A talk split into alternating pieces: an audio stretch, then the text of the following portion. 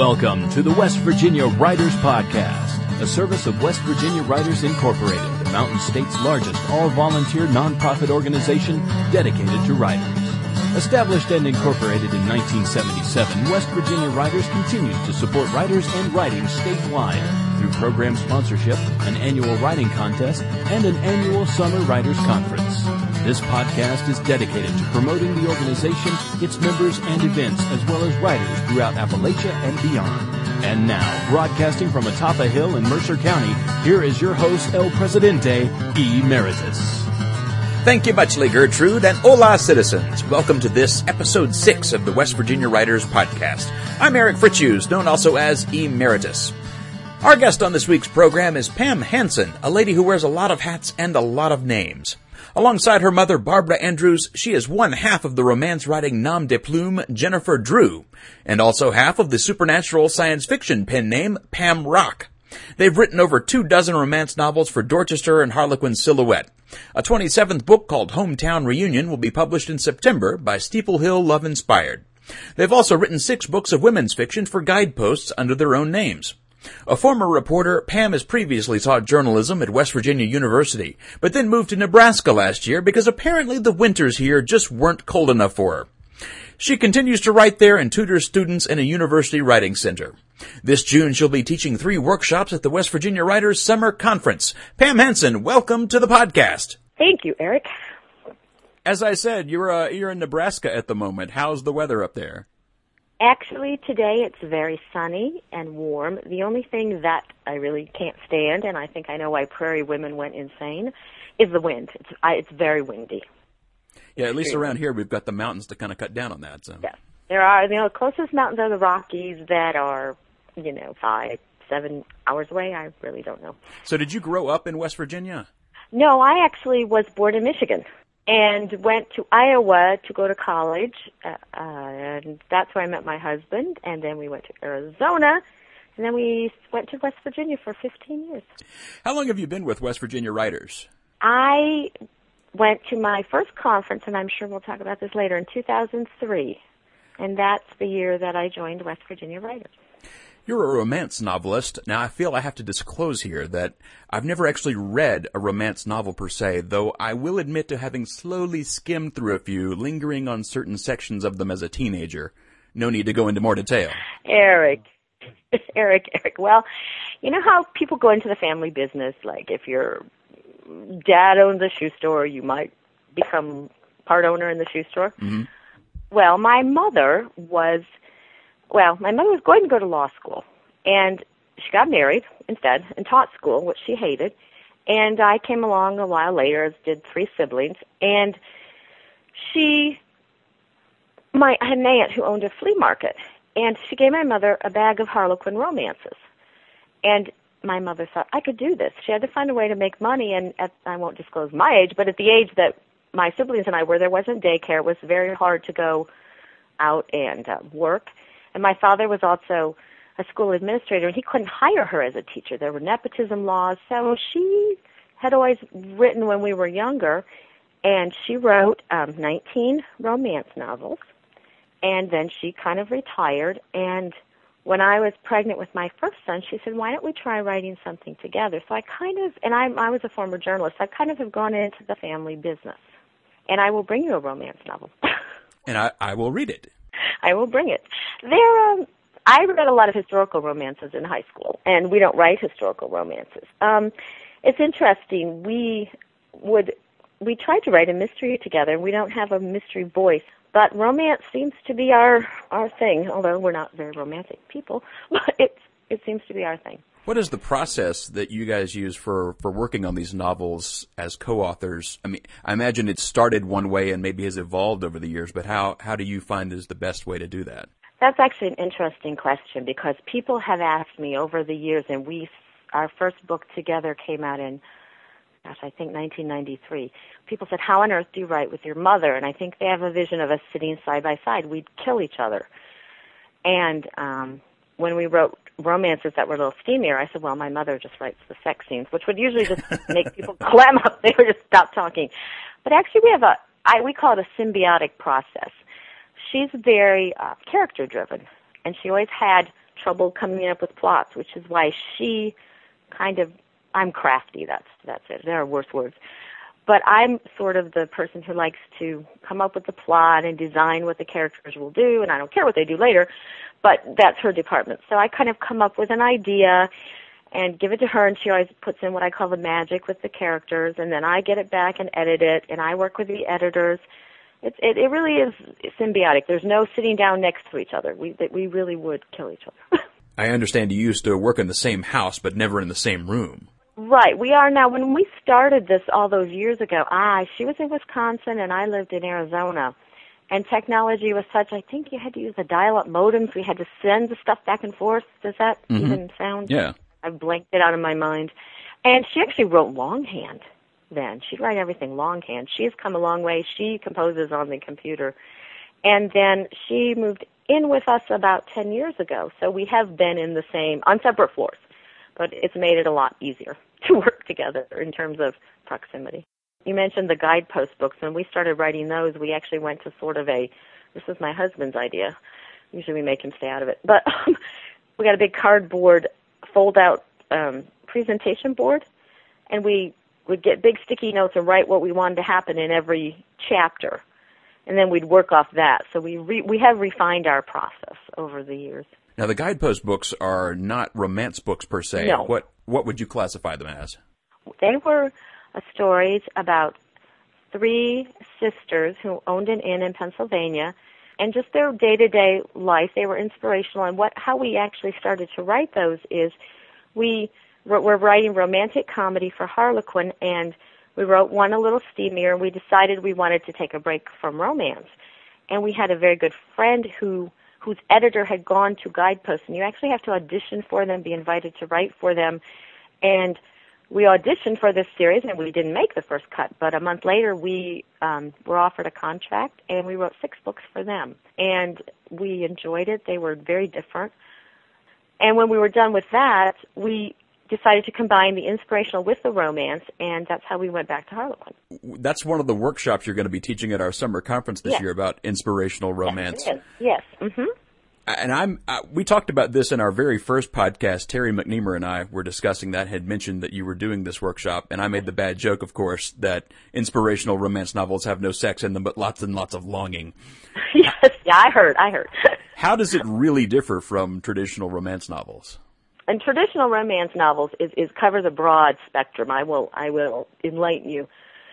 Traditional romance novels are simply boy meets girl, man meets woman, and they have a happy ending. And today there are romantic suspense romance novels. There are paranormal romance novels, which means, you have an undead hero maybe, which we won't go into. You have the traditional contemporary. Inspirational romance are simply romances that feature Christian characters dealing with problems in today's world. They're for an audience that wants a sweeter romance, so they don't have sex scenes in them. And within that particular subgenre is what it's called. You have suspense inspirational romances. You have historical. We are writing the contemporary, so you have a wide range. But they're pretty traditional, they're pretty sweet, and they have, the difference is they do have characters who have sort of a faith journey sometimes, or they have some they're Christians in the book, but still at their core they're a love story. And you write these under which of your pen names? Well, this is going to be under Pam Andrews. When you wanna hear the name history? Yeah, I was curious about this because I know you write with your mother under Jennifer Drew. Right, but not anymore. Not anymore. Oh, okay. No. So my mother wrote all her books under her own name. When we teamed up, we wrote a very few books in a completely strange subgenre that was sort of a science fiction-y romance. They were fun to write. They really were not romantic enough, I don't think, for romance fans, and not science fiction-y enough for science fiction fans. But we used a pseudonym. We used Pam Rock, and Rock was my mother's maiden name. When we teamed up for Harlequin Silhouette, where we wrote as Jennifer Drew, we wrote 15 books for them as Jennifer Drew. 2 names is it's a big thing to put on a little tiny book cover. So we came up with just the pseudonym Jennifer Drew, and we figured we could always kill her off if we needed to. We envisioned her as kind of this nice tall blonde, and anyone who knows me, that's not me. And we wrote 15 books under that, and we did the Guideposts under our own name. And when we went to Write for Love Inspired, we decided to do a new name. We talked with our editor. We hadn't, Jennifer Drew were different kind of books, and so we decided to use my first name and my maiden name, which was still my mother's last name. So that's how we came up with that name.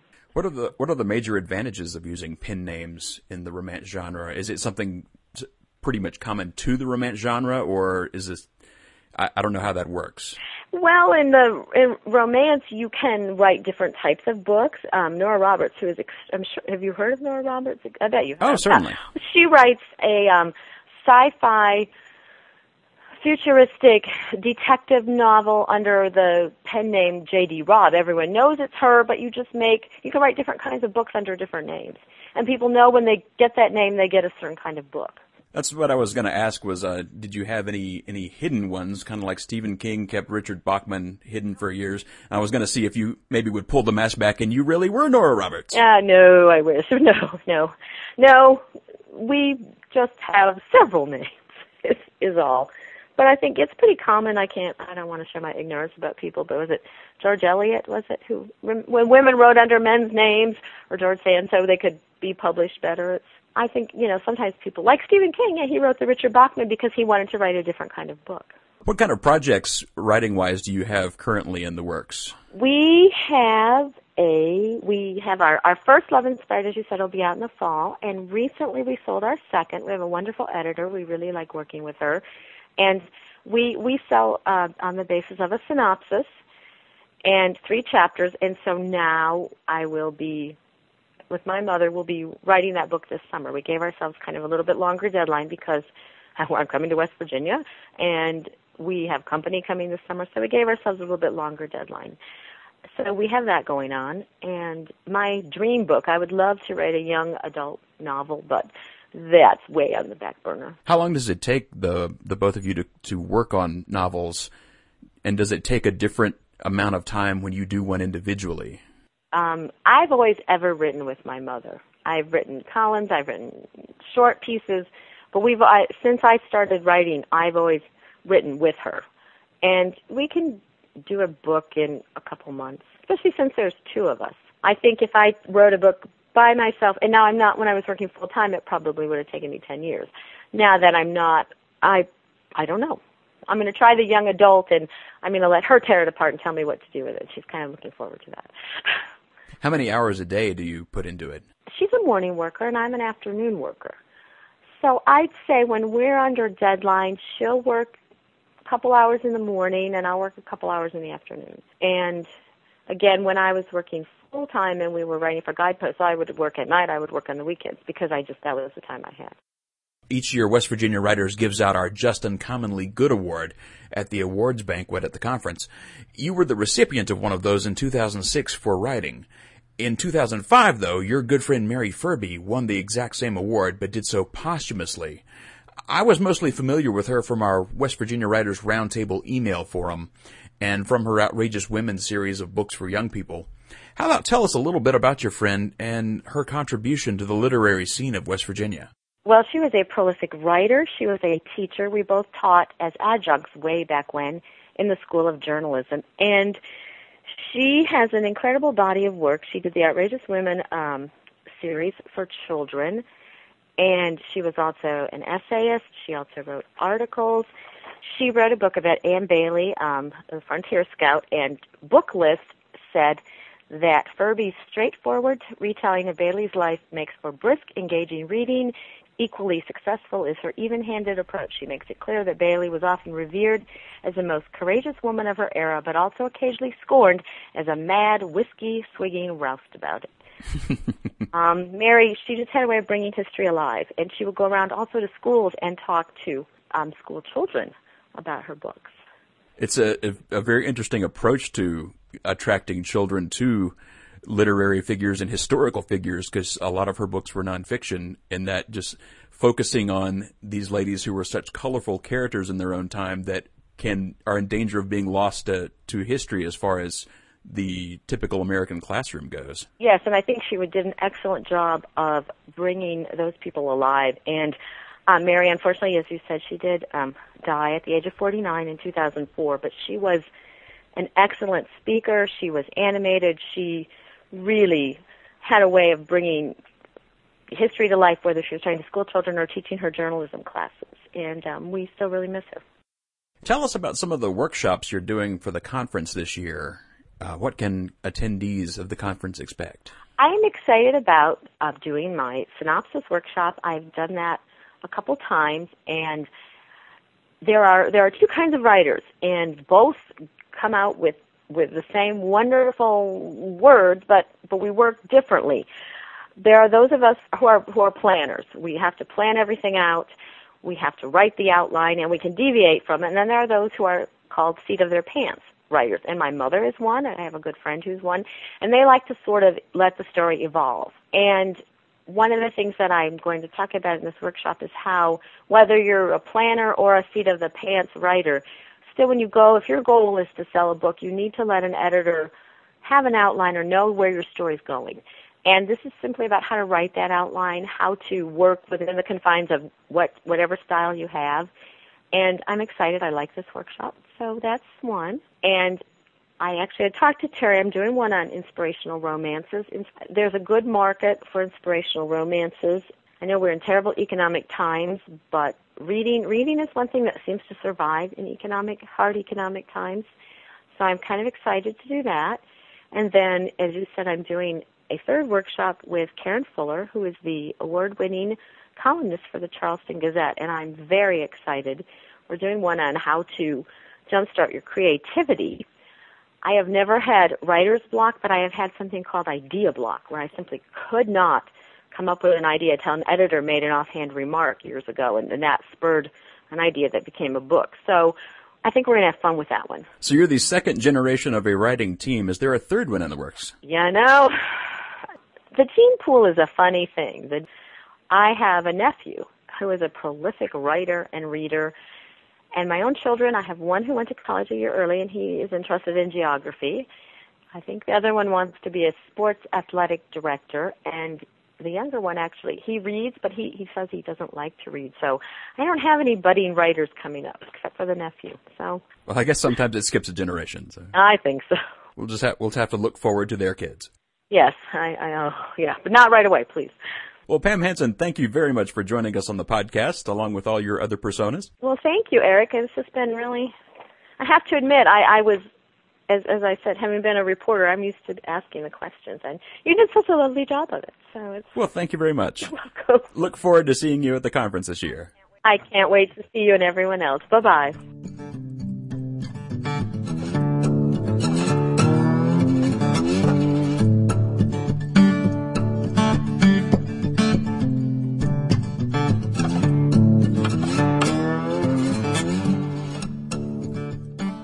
Pam Hansen and Barbara Andrews' books can be found at fine retailers online by doing an author search for Jennifer Drew, Pam Rock, or Pam Andrews. You can meet her and half of all of her various personas at this year's West Virginia Writers Summer Conference, June 12th through the 14th at Cedar Lakes Conference Center in Ripley, West Virginia. There have been some recent updates to the workshop presenters list, conference schedule, and the presenters' bios, and all of those changes can be seen at our conference website, wvwriters.org/conference.html. One of the things we'd like to do here on the podcast is to broadcast recorded readings of the work of our members. Preferably, these readings should run under 15 minutes and be of good audio quality. If you have such recordings in your possession, we'd love to give them a listen for a possible casting here on the pod. If you've already got them in digital form, such as MP3 or WAV, great deal. If not, the Mr. Herman Studios can probably pull it off a CD, audio tape, or even a big old 1970s-style reel-to-reel if it came down to it. Just drop me an email at wvwpodcast@gmail.com, and I'm sure we can arrange something. Next week on the program, we'll be speaking with artist, philosopher, and official conference portrait man Boyd Carr. Our opening voiceover was provided by Marcus Bowell. Our show's theme music is used with permission by its composer Pops Walker, whose albums can be found at popswalker.com. This podcast has been produced by Mr. Herman's Production Company Limited and was recorded at Top of Hill in Mercer County.